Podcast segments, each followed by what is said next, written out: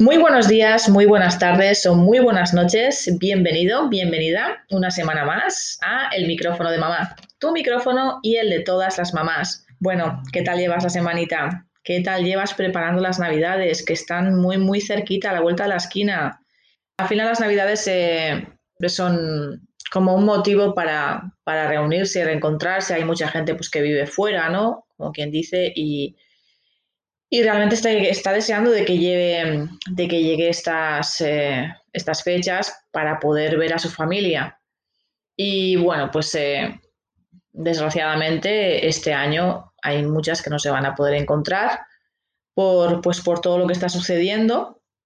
Y, desde aquí, pues, eh, pues te, doy todo, todo mi apoyo y todo mi ánimo, ya que pues las condiciones son las que tenemos y, no, y no se puede hacer mucho más, ¿no? Bueno, eh, yo simplemente doy mi humilde opinión y, bueno, pues eh, no sé, las medidas que se están tomando creo que no son las acertadas porque quieras que no, en, una clase pueden juntarse 30 niños y, luego pues no, no, te puedes, no sé, no te puedes juntar con, tu familia. No, no, en un, en un, tren también, en un autobús, toda la gente que se junta, ¿no? Entonces como que demasiadas contradicciones, ¿no? Me parece que, que no, no lo veo claro, todas las medidas se están tomando ya que, ya que pues eso, hay muchísimas contradicciones y, y es mi, pues es mi opinión. Y, la verdad es que no poder eh, viajar a, a, donde, pues, bueno, que sí, hay mucha gente que sí lo puede hacer, pero bueno, en este caso, pues eso, juntándose X personas y, no, no pasar de ahí, la verdad es que no, este año creo que va a ser bastante, bastante triste por muchas personas que, que bueno, pues eh, hay un hueco eh, en las familias, ya que pues por, por las pérdidas que han tenido, ¿no? Entonces, eh, desde, desde aquí, pues eh, un, quiero dar un abrazo muy especial a, esa persona pues, que, ha perdido a, ese ser querido y que este año no, va a poder celebrar las Navidades con, esa persona, pero que desde, desde el cielo le, estará pues eh, le estará echando un cable y, estará apoyándole en todo momento y ayudándole, guiándole ¿no? por el camino. Nada más, eh, como siempre te digo, échale un vistacito a, mi página web www.mamismente.com donde vas a encontrar artículos que voy subiendo semanalmente en los que pues se pueden solventar algunas dudas de las que tienes aparte del podcast, eh, con lo cual eh, si te apetece echar un vistazo y tener un tiempo de lectura, pásate por allí y, espero que, sean de tu agrado. Tengo un ebook totalmente gratuito para que te descargues por si vas a comenzar con, eh, el Baby Let's Winning, con tu hijo, con tu hija. Así que descárgatelo, es totalmente gratuito. Tienes 20 recetas para, que tu bebé se chupe los dedos. Pásate por mis redes sociales, ya que también pues, eh, subo publicaciones eh, diariamente y bueno, pues échales un vistacito, ya que también pueden ser de gran valor. Estoy en, Instagram con el nombre de Mamis, de Mamis Mente, con el nombre de mi blog. En, eh, en, Facebook también con el mismo nombre de Mamis Mente. Y también estoy en YouTube. Puedes ver estas entrevistas en mi canal de YouTube, El micrófono de mamá. Así que no te las pierdas y disfruta de estas madres guerreras.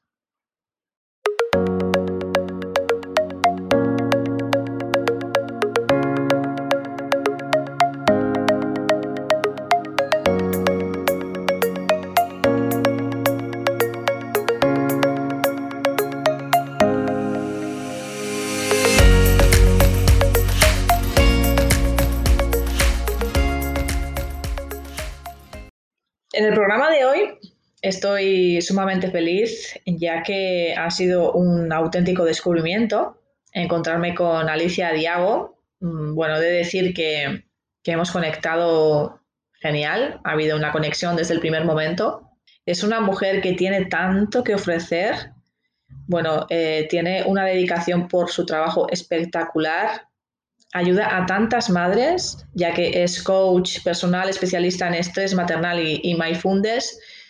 Bueno, ayuda pues eso a, gestionar ¿no? el estrés en estas madres, ¿no? a que se sientan más tranquilas y, que puedan relacionarse pues eh, muchísimo mejor con ellas mismas y, si lo hacen de esta manera, lo podrán hacer con su familia y con su profesión.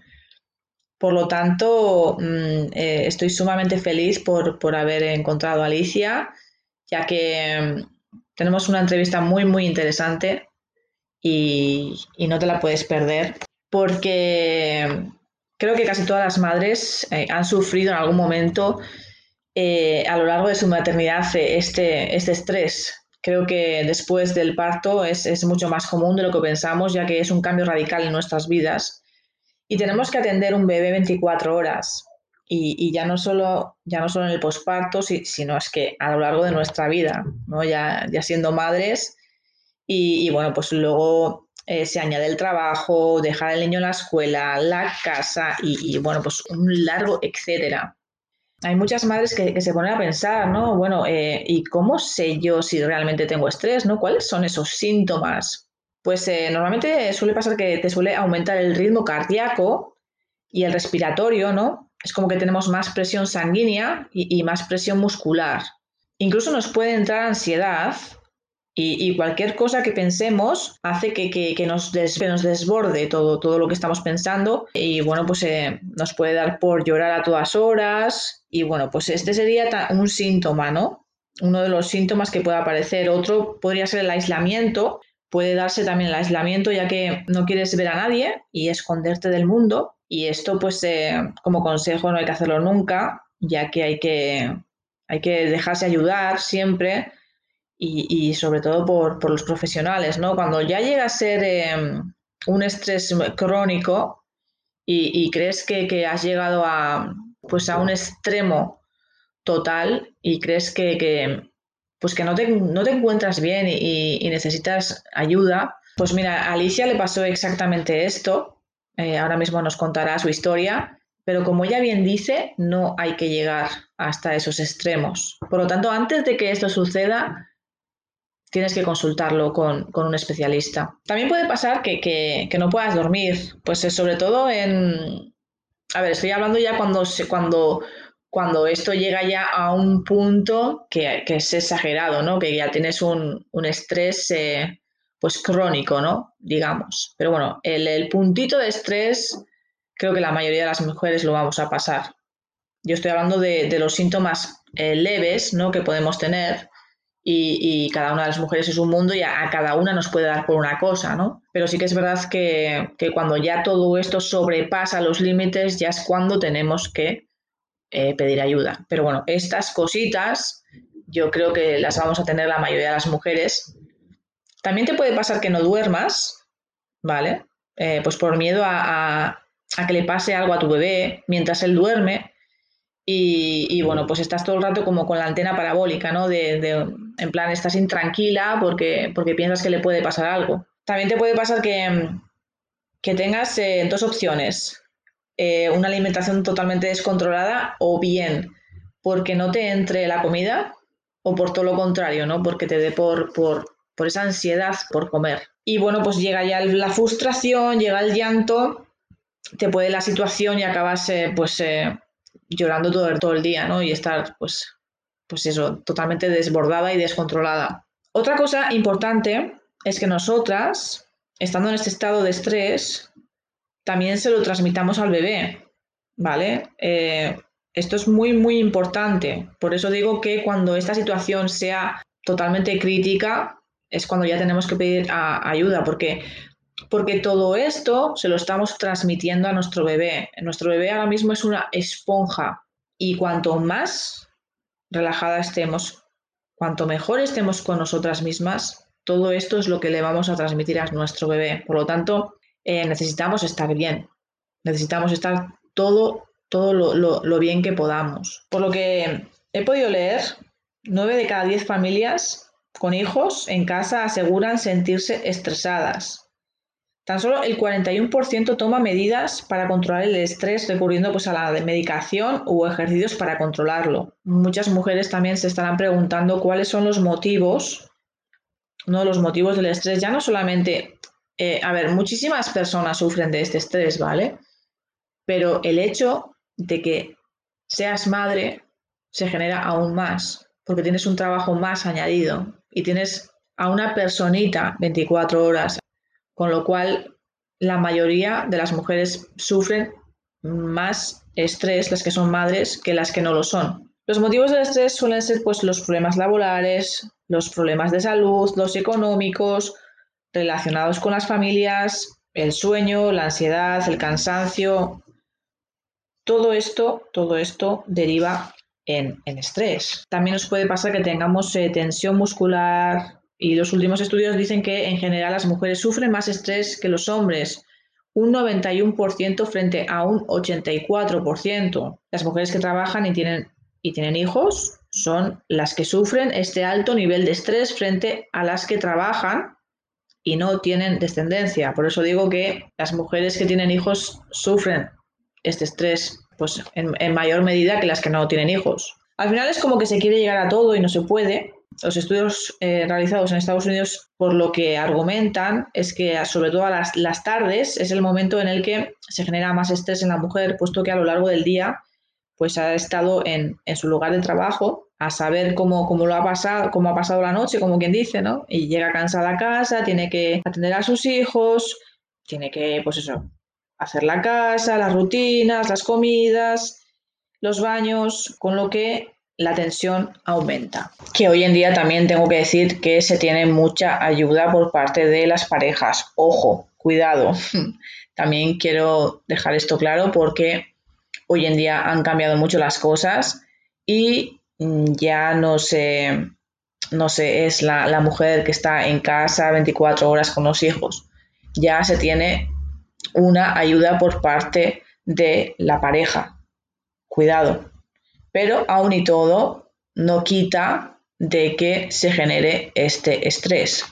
Y, bueno, pues eh, al final, eh, ¿cómo combatir ese estrés? Eh, pues sobre todo, pues no descuidar la alimentación, procurar dormir, que tu pareja te ayude, ¿vale? No dejar tu vida de lado y todo lo que nos va a abordar Alicia, porque ya te digo que este, esta entrevista no tiene desperdicio, me ha encantado, me ha encantado todo lo que, todo lo que nos aborda, todo lo que nos comenta y, bueno, pues de verdad que es una mujer de admirar por, todo lo que hace y por, eh, todas las, eh, las mujeres a las que ayuda. Con lo cual, sin más dilación, te dejo con Alicia Diago. Bueno, pues en esta ocasión nos acompaña mm, Alicia Diago, una supermamá, coach personal, especialista en estrés maternal y mindfulness. Eh, ayudas a madres a, gestionar pues, su estrés, ¿no? Pues para que se sientan mejor consigo mismas, que, que, lo hagan también con sus familias, ¿no? Pues con su pareja, con su hijo, con el resto, con, toda su familia y, sobre todo también con su profesión, ¿no? Que, yo creo que es un, combo, ¿no? Bueno, cuéntanos un poquito para que, para que la audiencia te conozca, eh, pues un poco cómo ha derivado tu historia y, cómo has acabado haciendo lo que haces. Pues Ernesto viene de atrás, bastantes años atrás, cuando yo, bueno, estaba trabajando en aquel momento en empresas con responsabilidades, llevando equipos de trabajo y tal, y, la verdad es que mm, era fantástico primero, o sea, tenía éxitos profesionales, éxitos personales, todo bien. Pero es cierto que tanta motivación que yo me creía con todo y esto pues al final me pasó factura. Y menos mal que me pasó factura, porque era tomar más y más responsabilidades, no pasaba nada, Alicia, venga adelante. Mm, un día, bueno, pues mi cuerpo me paró, un ataque de ansiedad que esto es de pronto un día cuando te da el ataque, pero yo ya venía notando que algo en mí sucedía. ¿eh? O sea, mi cuerpo ya me estaba avisando, pero no era lo suficientemente consciente. Incluso tal vez no quería verlo. Un día estaba muy cansada, el otro más, el otro más, un día me dolía la cabeza, el otro día estaba dispersa mentalmente, otro día ya no me acordaba de cosas, algo así, pues justo los efectos de la ansiedad y el estrés, nada más. Pero yo en aquel momento no era consciente de todo esto. Pero bueno, el cuerpo me paró, pedí ayuda profesional y a partir de ahí las cosas cambiaron. Para mí fue un antes y un después. Entonces, pues afortunadamente empecé a como hacer el puzzle de mi vida de otra forma más saludable. No era todo el trabajo, no era, bueno, entonces mis, mis hijas eran pequeñas y lógicamente, pues ya sabes, tú también eres profesional y madre. Sí, es complicado, es complicado. Es complicado. Llegas a casa y bueno, empezabas la segunda jornada laboral. Y, y no, ni sabía delegar, ni sabía decir, no, es como que quería con todo, no. Bueno, pues a partir de ese momento fue cuando yo puse ya más claridad en lo que me pasaba en mi vida, si esto es lo que yo quería para mí, para mis hijas y para mi familia, o era algo distinto. Bueno, pues paso a paso empecé a gestionar mi estrés, a gestionar mis emociones, me enseñaron porque no sabía. Y, y, bueno, pues así se inició un nuevo camino para mí. Entonces yo supe que en el momento en que pudiera, yo me dedicaría a ayudar a las otras mamás que tenían su profesión, para que no pasaran lo que yo pasé. Un poco bien en la... Claro, reconduje otra vez también mis estudios, cambié de trabajo, esto no fue de un día para otro. Tuve que cambiar de trabajo al cabo de un tiempo cuando ya estaba bien, empezar nuevos estudios, todo relacionado, por supuesto, con la psicología, con programación neurolingüística, con mindfulness, bueno, un montón de cosas, con terapia gestal. Y bueno, pues ya está, afortunadamente llegó el día en que ya empecé a dedicarme a lo que realmente tenía sentido para mí, porque yo ya sabía también el sentido de mi vida, lo cual no sabía antes de todo esto. O sea que fíjate si me sirvió. Tuvo que pasar algo, ¿no? Es como hubo un antes y un después, y lo que se dice, ¿no? Que, que, que, siempre, yo creo que yo creo muchísimo en estas cosas y, y lo que se dice eso de, de, no hay mal que por bien no venga, ¿no? Al final, cuando nos pasan estas cosas, al final es como, pues mira, en tu caso ha habido un cambio de rumbo en tu vida totalmente, ¿no? Totalmente. Lo que siempre digo, Ederne, que tal vez no es necesario llegar a ese punto. Eso es, totalmente de acuerdo. Mm. No es necesario. No es necesario. Podemos hacerlo de manera preventiva, podemos hacerla como un estilo de vida en el que sí que estás tú dentro y eres, tú eres importante para ti. Porque parece que cuando eres madre y tienes una profesión, hay tantas demandas externas que parece que lo más importante es lo de fuera, ¿no? Es dar cobertura a las necesidades de, tu profesión, de tu trabajo, de tus hijos, de tu tal. ¿Y tú dónde quedas? En, el último escalón, pero es, así, es totalmente cierto. Eh, es cierto que creemos esto, es cierto que lo creemos, sin embargo es un mito. Para mí es un mito y, y me he dado cuenta. Tú puedes ser madre y pensar en ti. Totalmente. De hecho, es lo que mejor nos conviene, pensar en nosotras, autocuidarnos, auto mm, confiar en nosotras y a partir de ahí que estamos centradas damos lo mejor a los demás. Pero si no, pues fíjate. Pero mira, eso te iba a preguntar, ahora iba a abordar un poquito, te iba a abordar la, entrevista, eh, pero yo pienso que todavía seguimos ancladas eh, en esos pensamientos ¿no? que, que, que, nos han ido arraigando eh, años atrás y, aún se sigue, se sigue con esa mentalidad.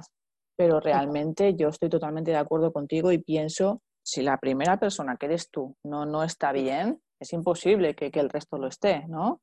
Y eso, eso te iba a preguntar, ¿no? O sea, al final, ahora mismo la, mayoría de las madres es todo lo que has, abordado, ¿no? O sea, arrastran casa, niños, trabajo y, y, bueno, pues se acaban desbordadas totalmente Sí. Eh, ya que lleva, además es que lo llevan arrastrando, arrastrando, hasta que tú, hasta que, mira, eh, tú misma, o sea, eh, tu caso, ¿no? llegaste a, petar con esa ansiedad que al final te llegó a decir, venga, hasta aquí. Sí. ¿De qué manera se puede gestionar todo eso y, y, no llegar hasta, hasta el estado que, pues como, que te sucedió a ti en este caso, ¿no? Sí, pues yo creo que en parte, una buena parte es la psicoeducación. Igual como los niños van al cole y empezamos con una educación infantil y después se va evolucionando, yo para mí las mamás también necesitan educarse. educarse. Educarse en el autocuidado, en la confianza, en el... esas creencias que tenemos limitantes, las madres. Estos son creencias. Y son creencias que no, no te empoderan, no son creencias que de pronto te vienen a facilitar la vida, sino todo lo contrario. Estas creencias, como tú dices, Ederne, no son nuestras. Esto, esto, esto lo venimos arrastrando de educaciones anteriores, de nuestras familias, nuestras madres. Mm. Y, y, esto no es ninguna crítica, ellos hicieron lo que pudieron, esto por supuesto. Pero está nosotros que ya somos adultas, el cuestionarnos estas creencias. O sea, primer paso para mí es la educación de las mamás, el cuestionarte si todo lo que has aprendido ahora funciona Yo no sé si en la época de mi abuela esto funcionaba o no. Lo que sí que sé es que ahora no funciona. En los, en los tiempos que corren, desde luego que no. No funciona. Primer, primer punto es darte cuenta, ser consciente de lo que tú crees como cosa firme, como una sentencia, que esto tiene que ser así. Las mamás se tienen que ocupar antes que nada de los hijos, de su profesión, de su pareja, de su familia, de su madre, de su padre, de, su, de los amigos.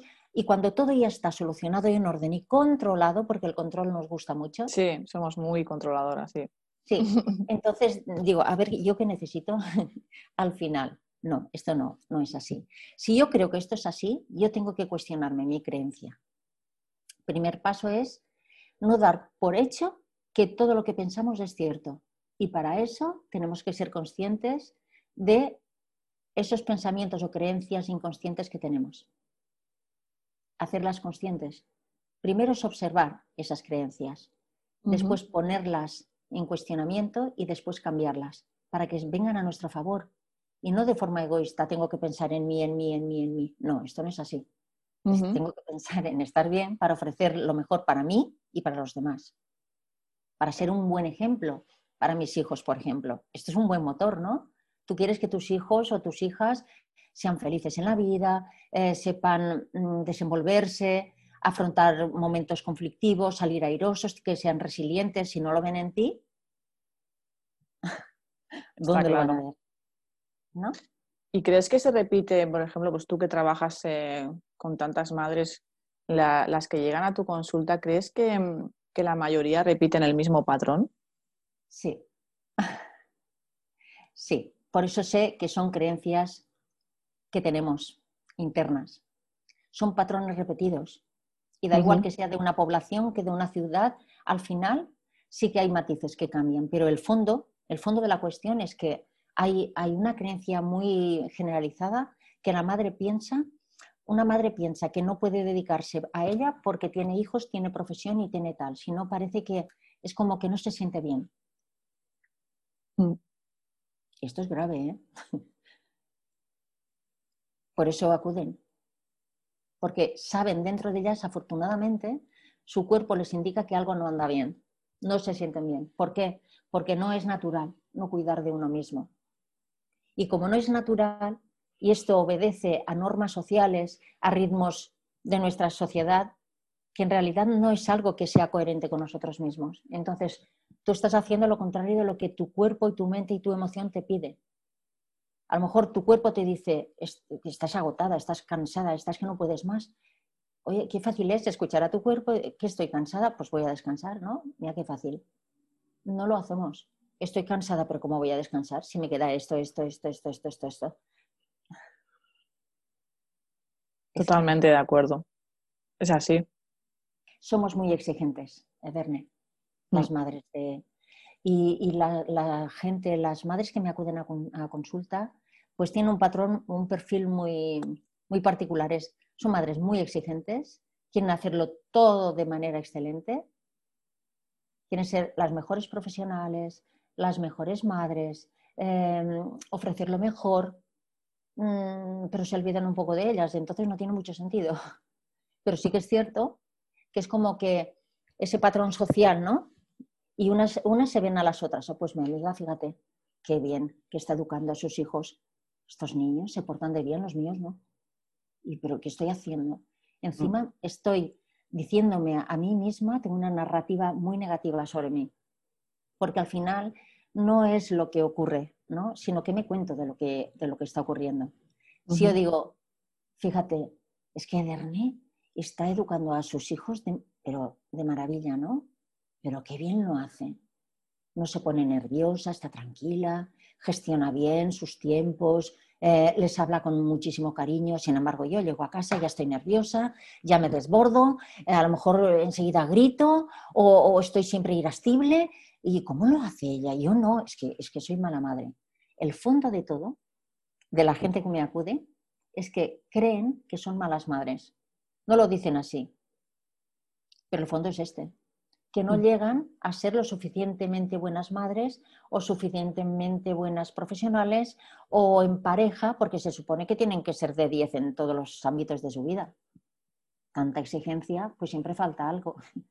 ¿no? Que la culpa siempre va a ir de, de la mano, ¿no? Siempre va a estar ahí, ¿no? Siempre, siempre. Acompañándonos. Siempre, siempre, siempre, siempre. Y la culpa además ya sabes que es, un- es una emoción social.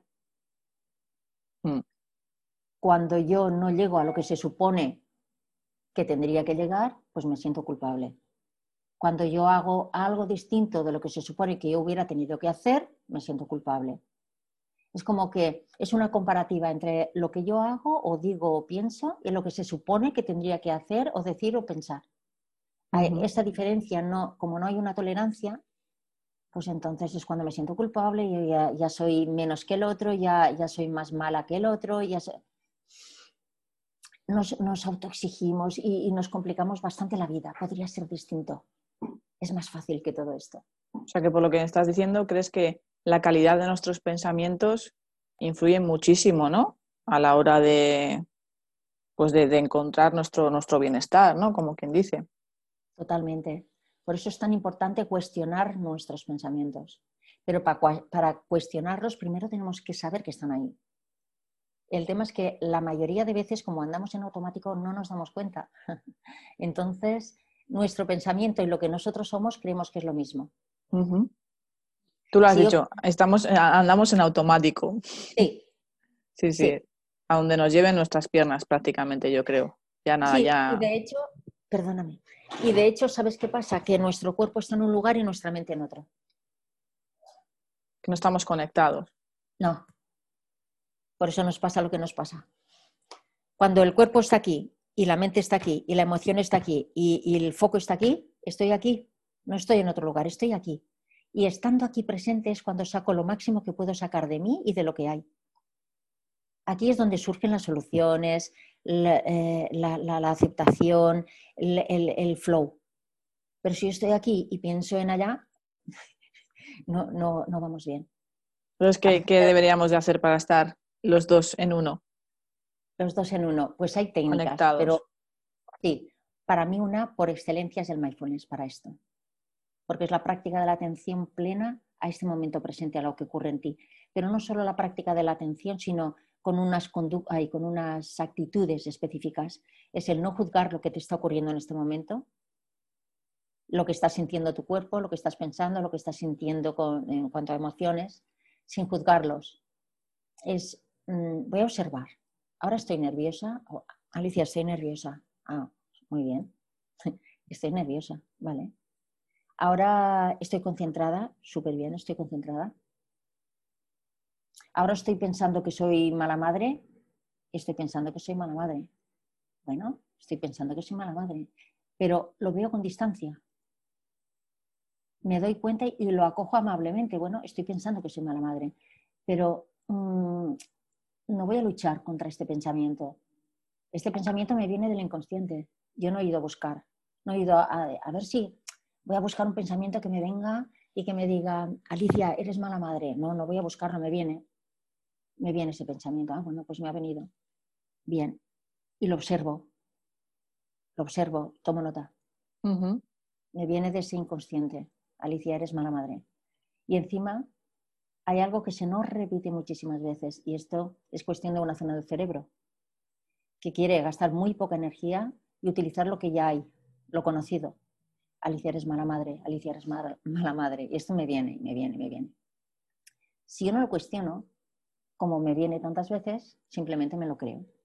Y entonces yo ya digo, es que soy mala madre. Me he identificado tanto con el pensamiento ya Ujú. digo que yo soy mala madre, ¿no? Lo que tengo es que ver que tengo este pensamiento negativo, me lo cuestiono y digo, ¿de verdad soy mala madre?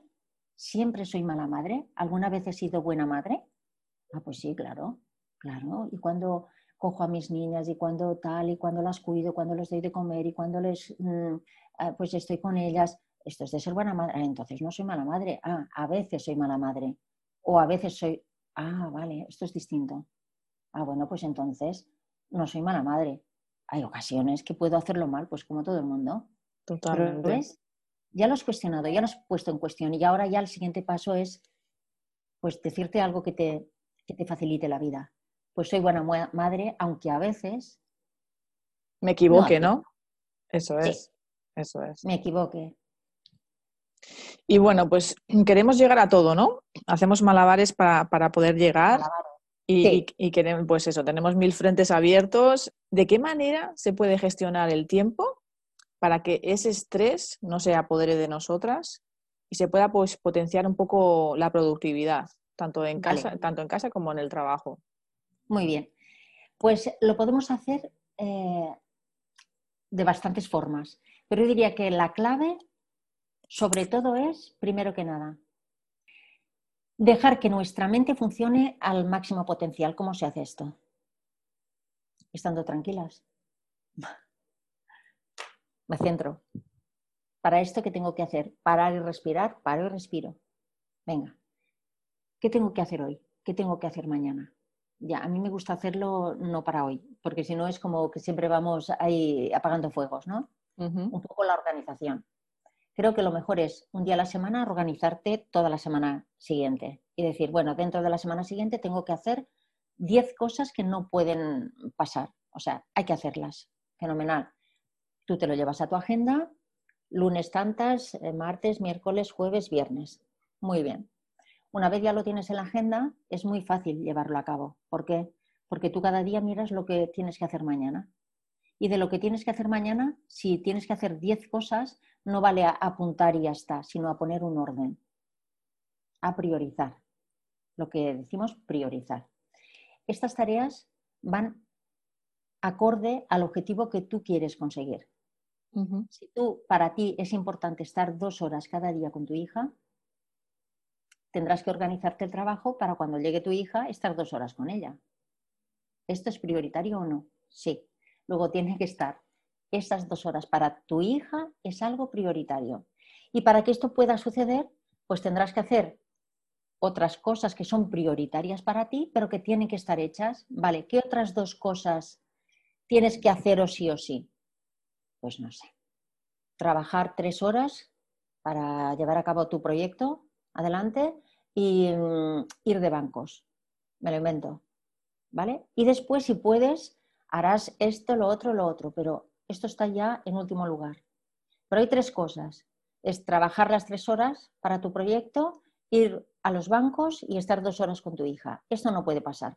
Y todo lo demás, todo lo que puedas hacer está bien. Y si no, pues ya lo harás. El problema nuestro es que no lo hacemos de esta forma, no decidimos, nos cuesta decidir y dicen, sí, sí, haré diez cosas mañana. ¿Cómo? No lo sé, pero ya lo haré, ya lo haré. Sí, sí, sí, sí, lo haré. Mm, bueno, lo haré. Es que no sabes la energía que tendrás. Encima no, no, vemos, para mí es muy importante en qué momento del día te pones tú cada tarea. No es lo mismo hacer una tarea de concentración cuando estás cansada que cuando estás con claridad mental. Por ejemplo, para mí es muy importante hacerlo a primera hora de la mañana, lo que requiere más concentración. ¿Por qué? Porque a mí me gusta madrugar y me siento muy despejada. Por la mañana hago mi media hora de mindfulness, me arreglo, me ducho, tal, tal, tal, y ya, ¡pum!, me pongo a trabajar todo lo que sea de concentración es mi momento. Mi energía está muy bien en ese momento. A las 10 de la noche, ¿qué puedo hacer? Nada. Nada que sea de concentración. O sea, cada uno nos tenemos que conocer, ver qué son las tareas prioritarias y ver cuándo tenemos más energía o menos. Y no vale con que te digan, pues no, hazlo por la mañana o hazlo por la noche. No, es, tú te conoces y te preguntas, ¿cuándo, para mí, cuándo puedo abordar esto? Hay personas que son nocturnas y es cuando se concentran y sacan lo mejor o sacan su creatividad. Es conocernos, saber nuestro objetivo, saber qué tenemos que hacer para conseguir el objetivo y en qué orden. ¿Qué tres tareas no se pueden quedar por hacer de ninguna de las formas? Y empezamos por ahí. Muy bien. Bueno, hablas también de la regulación emocional. ¿No? Algo pues, tan importante en nuestras vidas, ya que yo creo que, las emociones pues juegan un papel súper importante para nosotros y, estas pues nos pueden ayudar en diferentes momentos de la vida, ¿no? Eh, o por lo contrario, nos pueden dificultar las cosas, claro. ¿no? O incluso pues hacernos daño eh, cuando, cuando no, es el momento. ¿De, ¿De qué manera se pueden gestionar estas emociones? Bueno, esto es amplio, ¿eh? Sí, la verdad es que sí. Sí, es amplio, pero sí que es cierto que es muy bueno gestionar las emociones, que al final es autorregularnos, aprender a autorregularnos. Eso es lo principal. Nosotros funcionamos bien cuando estamos dentro de la ventana de tolerancia. Esto significa cuando estamos con las emociones adaptativas que nos permiten actuar de una forma adaptativa al momento en el que estamos presentes, para hacer lo que tengamos que hacer y responder a lo que tengamos que responder. Si nosotros estamos fuera de esa ventana de tolerancia, estamos hiperactivadas o hipoactivadas, significa que a lo mejor estamos súper nerviosas o con una ira que, estamos súper enfadadas o, o, al contrario, estamos súper tristes, apáticas, no estamos con la energía suficientemente buena, porque la emoción es energía. Entonces, al final, nosotros sentimos en nuestro cuerpo que no es una energía que nos permita poder concentrarnos, poder tomar decisiones, poder abordar lo que, se está, lo que está ocurriendo en este momento. ¿no? Y, nosotros lo notamos. Si estás con una ira atroz, no es momento de, reflexionar ni de operar. Si estás con una ira atroz, lo primero que tienes que hacer es sentir la ira. Y en el momento que sentimos esta ira, no es momento de hablar ni de decir lo que pensamos. No es el momento. Es el momento de parar, respirar de forma que esa ira vaya bajando, esa energía vaya bajando y nosotros entremos ya en ventana de tolerancia. Cuando esa ira ya ha bajado, esa energía ya ha bajado y estamos dentro de ventana de tolerancia, que tú ya puedes estar enfadada, pero ya controlas lo que dices o lo que no dices, ahí es cuando tú ya te puedes plantear cuál entre todas las opciones que tú tienes es la mejor en este momento. Pero primero has tenido que respirar, parar y sobre todo poner la atención a tu cuerpo, sentir, sentir esa ira. Porque si no la sientes, volvemos a estar en automático. Entonces lo más importante es sentirlo, aunque sea desagradable. Porque si tú sientes la energía desagradable de la ira, te das cuenta de que algo tienes que hacer. Y no es momento de ir a, a solucionar las cosas. No, con esa energía no. Primero tienes que rebajar esa energía y entrar en ventana de tolerancia. Cuando tú ya estás más calmada, más tranquila, a lo mejor estás en tres minutos o a lo mejor tienes que esperar una tarde o hasta mañana. Cada uno tiene su resiliencia. Sí, yo, tengo que esperar bastante, la verdad. bueno, pues está bien, está bien. Por eso es importante que nos conozcamos. Mm. Si tú entras en ira y tienes que esperar bastante, pues está muy bien que esperes bastante hasta que tú consideres y cuando estés ya dentro de esa energía que dices, ahora sí, ¿qué es lo mejor que puedo hacer ahora con lo que tengo? ¿Qué opciones tengo? Pues puedo ir y darle un bofetón. Puedo ir y decirle que cuando dice esto, yo me siento fatal, de manera asertiva, sin herirle, haciéndote cargo de tus emociones, responsabilizándote. No por tu culpa, yo estoy así, sino cuando tú dices esto, yo me siento muy mal. Yo soy la que me permito sentir mal cuando te oigo hablar de esta forma. Pero esto no lo podemos hacer cuando tenemos una superenergía desbordante, es imposible. Por eso cuando mm, alguien se enfada con nosotros y, vemos que está nervioso, decimos, no, no, no te pongas nervioso, espérate, pero espérate, escúchame, pero escúchame, espera, no, no es necesario tampoco que se lo digamos, porque aquella persona que tiene el enfado tiene esa misma energía que tenemos nosotros cuando estamos enfadados. Y cuando uno está enfadado, las orejas no escuchan, el cerebro no funciona. Así que lo primero que tenemos que hacer es tener nosotros la paciencia y la autogestión emocional para esperar y dejar que el otro vomite lo que tenga que vomitar. Uno no puede comer si está vomitando. Esto es lo mismo. Totalmente de acuerdo. Yo creo que se dicen muchas cosas de las que luego nos arrepentimos y, bueno, pues eh, herimos de, de una manera en la que luego no, pues, nos ponemos a pensar todo lo, que, todo lo que hemos dicho y todo lo que hemos hecho y, y realmente pues es por eso mismo, ¿no? Porque estábamos pues en el momento álgido de la ira, ¿no? Y, luego pues realmente cuando, cuando aterrizas es cuando dices, uff, pues sí que es verdad que me he pasado. Y eso nos pasa y, y no pasa nada, porque no somos perfectas ni tenemos que serlo y después pedimos perdón y siempre hay una forma de reconducirlo, por supuesto que sí. Mm. Pero no es lo mismo que nos ocurra de vez en cuando que, tengamos como sistema este sistema. Porque pasa que estamos creando un clima en casa, ya bueno, en trabajo también, pero sobre todo uno de los estresores principales es el clima emocional negativo en casa. Cuando esto ya se convierte en un sistema, en una rutina, al final todo se aprende nuestros hijos aprenden también de nosotros. Al final no hay quien entre en casa, ¿no? Es como, he terminado de trabajar, ahora me voy a casa y lo que me espera, ¿no? Ya no sé ni cómo gestionarlo. Bueno, aunque sea así, lo primero será parar, respirar y poner atención al cuerpo. Tanto si estamos hiperactivadas como hipoactivadas. Puede ser que estemos apáticas o tristes. Es lo mismo, parar, respirar y atención al, cuerpo.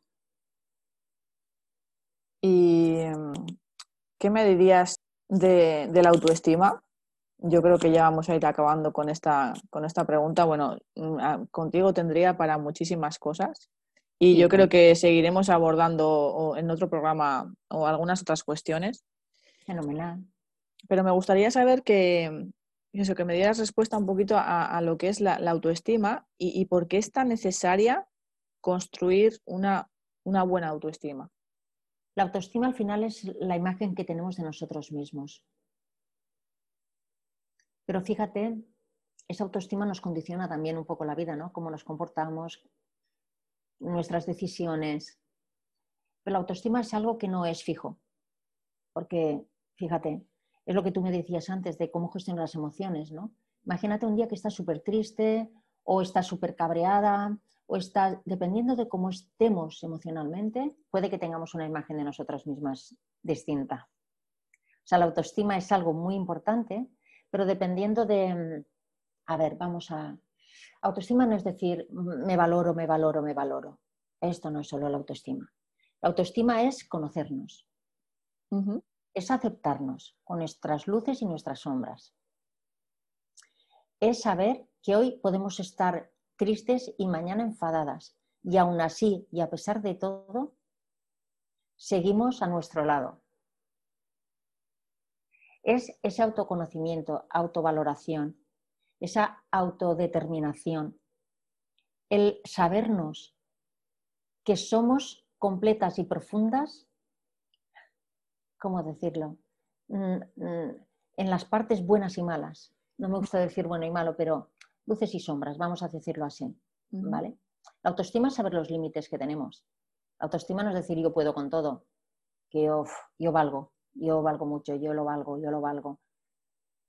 Mm, es ver, es conocernos, básicamente es conocernos, saber nuestros límites, en que soy fuerte, en que no lo soy, aceptarme en mis fortalezas, en mis debilidades, y, eh, es algo que va cambiando a lo largo del tiempo, porque tú vas cambiando, Ederne, y yo también, a lo largo de, nuestras experiencias, de lo que nos va ocurriendo, de nuestra narrativa interna, lo que nos vamos contando. Yo, por ejemplo, cuando tenía ansiedad, ¿cómo crees que tenía mi autoestima? Por los suelos. Por los suelos. Yo era la misma persona. ¿Tendría las mismas capacidades? Claro que sí. ¿No? ¿Tendría los mismos valores? Pues seguramente sí. Pero yo no me veía igual. Yo la tenía por los suelos. Por eso también la autoestima puede ser bastante, no es algo fijo, es bastante variable. A mí me gusta algo, me gusta muchísimo, muchísimo, que es la autocompasión y la compasión por los demás. Porque la compasión, que no es la pena ni lástima, es el observarte a ti con ese delicado sentir, con un delicado amor, pase lo que pase, te salgan las cosas bien, te salgan mal, em, hayas gritado a tu hijo, fíjate lo que te digo, o, o, lo hayas tratado con la máxima delicadeza. Es como perdonarte, te ayuda a perdonarte, te ayuda a acogerte incluso en aquellos momentos en que no estás respondiendo a lo que se espera de ti incluso en los momentos que tú puedas tener una mala imagen de ti misma, cuando tú te has sobrepasado con tu niña, por ejemplo, en el momento en que tú te culpas, ¿cómo crees que tienes la autoestima? Bastante baja. es que es variable. Ahora, si tú pones ahí un ingrediente que es la compasión, que es, mm, Alicia, no eres perfecta, no lo haces todo bien.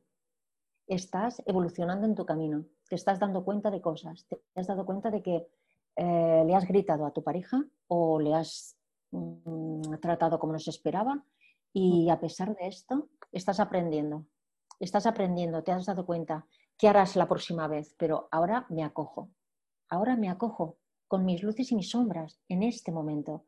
Cuando yo tengo la capacidad de acogerme con ese delicado sentir, incluso cuando las cosas no van como yo quiero, ¿cómo crees que tengo mi autoestima? Mejor. Bastante mejor. Sí, sí. No es tan variable. O sea que la autoestima para mí es súper importante porque va de autoconocerte, de valorarte, de determinarte, claro que sí, pero acompañada de la autocompasión. Qué bueno. para mí es lo mejor. Esto cada uno tiene su pensar. Bueno, pues dinos eh, dónde te pueden encontrar si, alguna mami de las que nos esté escuchando pues, eh, quiere ponerse en contacto contigo pues para cualquier duda o pues para tener una sesión. ¿Dónde te pueden encontrar? Pues pueden entrar en mi, web, aliciadiago.com, o me pueden mandar si, que, si quieren un mail a info.aliciadiago.com o seguirme en mis redes y por ahí nos conectamos también. O sea, cualquiera de estas opciones es buena. Bueno, de todas formas, yo ya dejaré toda, toda tu información en, en, la cajita de información. Claro que sí. Y de verdad que estoy súper agradecida de, que me hayas dado esta oportunidad, de que hayas aportado tu, granito de arena y, con él pues haber podido solventar alguna de las dudas. Y, realmente yo creo que tenemos que abordar algunas, eh, algunas cositas más que yo creo que se han quedado un poco en el aire para que, para que completemos esta entrevista. Pues cuando tú quieras, Ederne, ya sabes que para mí es un placer estar contigo, me encanta. Mm, hemos conectado ya desde el primer momento, creo, y, para mí de mm. verdad que es un placer, mm, porque lo hacemos de manera natural, estamos aportando lo que podemos buenamente a, nuestros, a nuestras chicas. Eso es, eso Con todo el amor y, cuando quieras, pues estoy contigo. Claro que sí. Perfecto, Alicia. Pues eh, un abrazo y, muchísimas gracias. Gracias a ti. Venga, chao. Chao.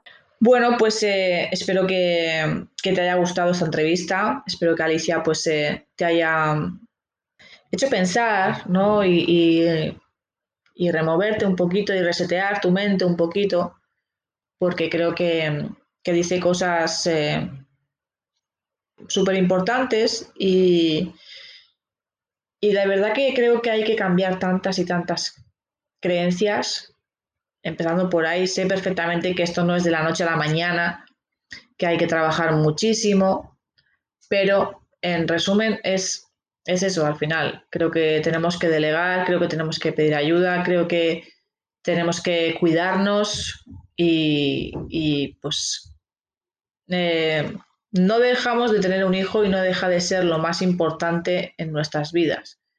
Pero si nosotras estamos bien, todo estará bien. Si nosotras estamos mal, todo estará patas arriba. Por lo tanto, ¿qué quieres? ¿Qué quieres dejarle a tu hijo? Es la ley del espejo, al final. ¿Cuántas, eh, ¿Cuántos casos estoy conociendo en los que los hijos están sufriendo los mismos problemas que ha tenido su madre? Por lo tanto, es eh, pues eh, pararse a pensar y recapacitar y resetear nuestra mente y pensar qué queremos para nuestro hijo.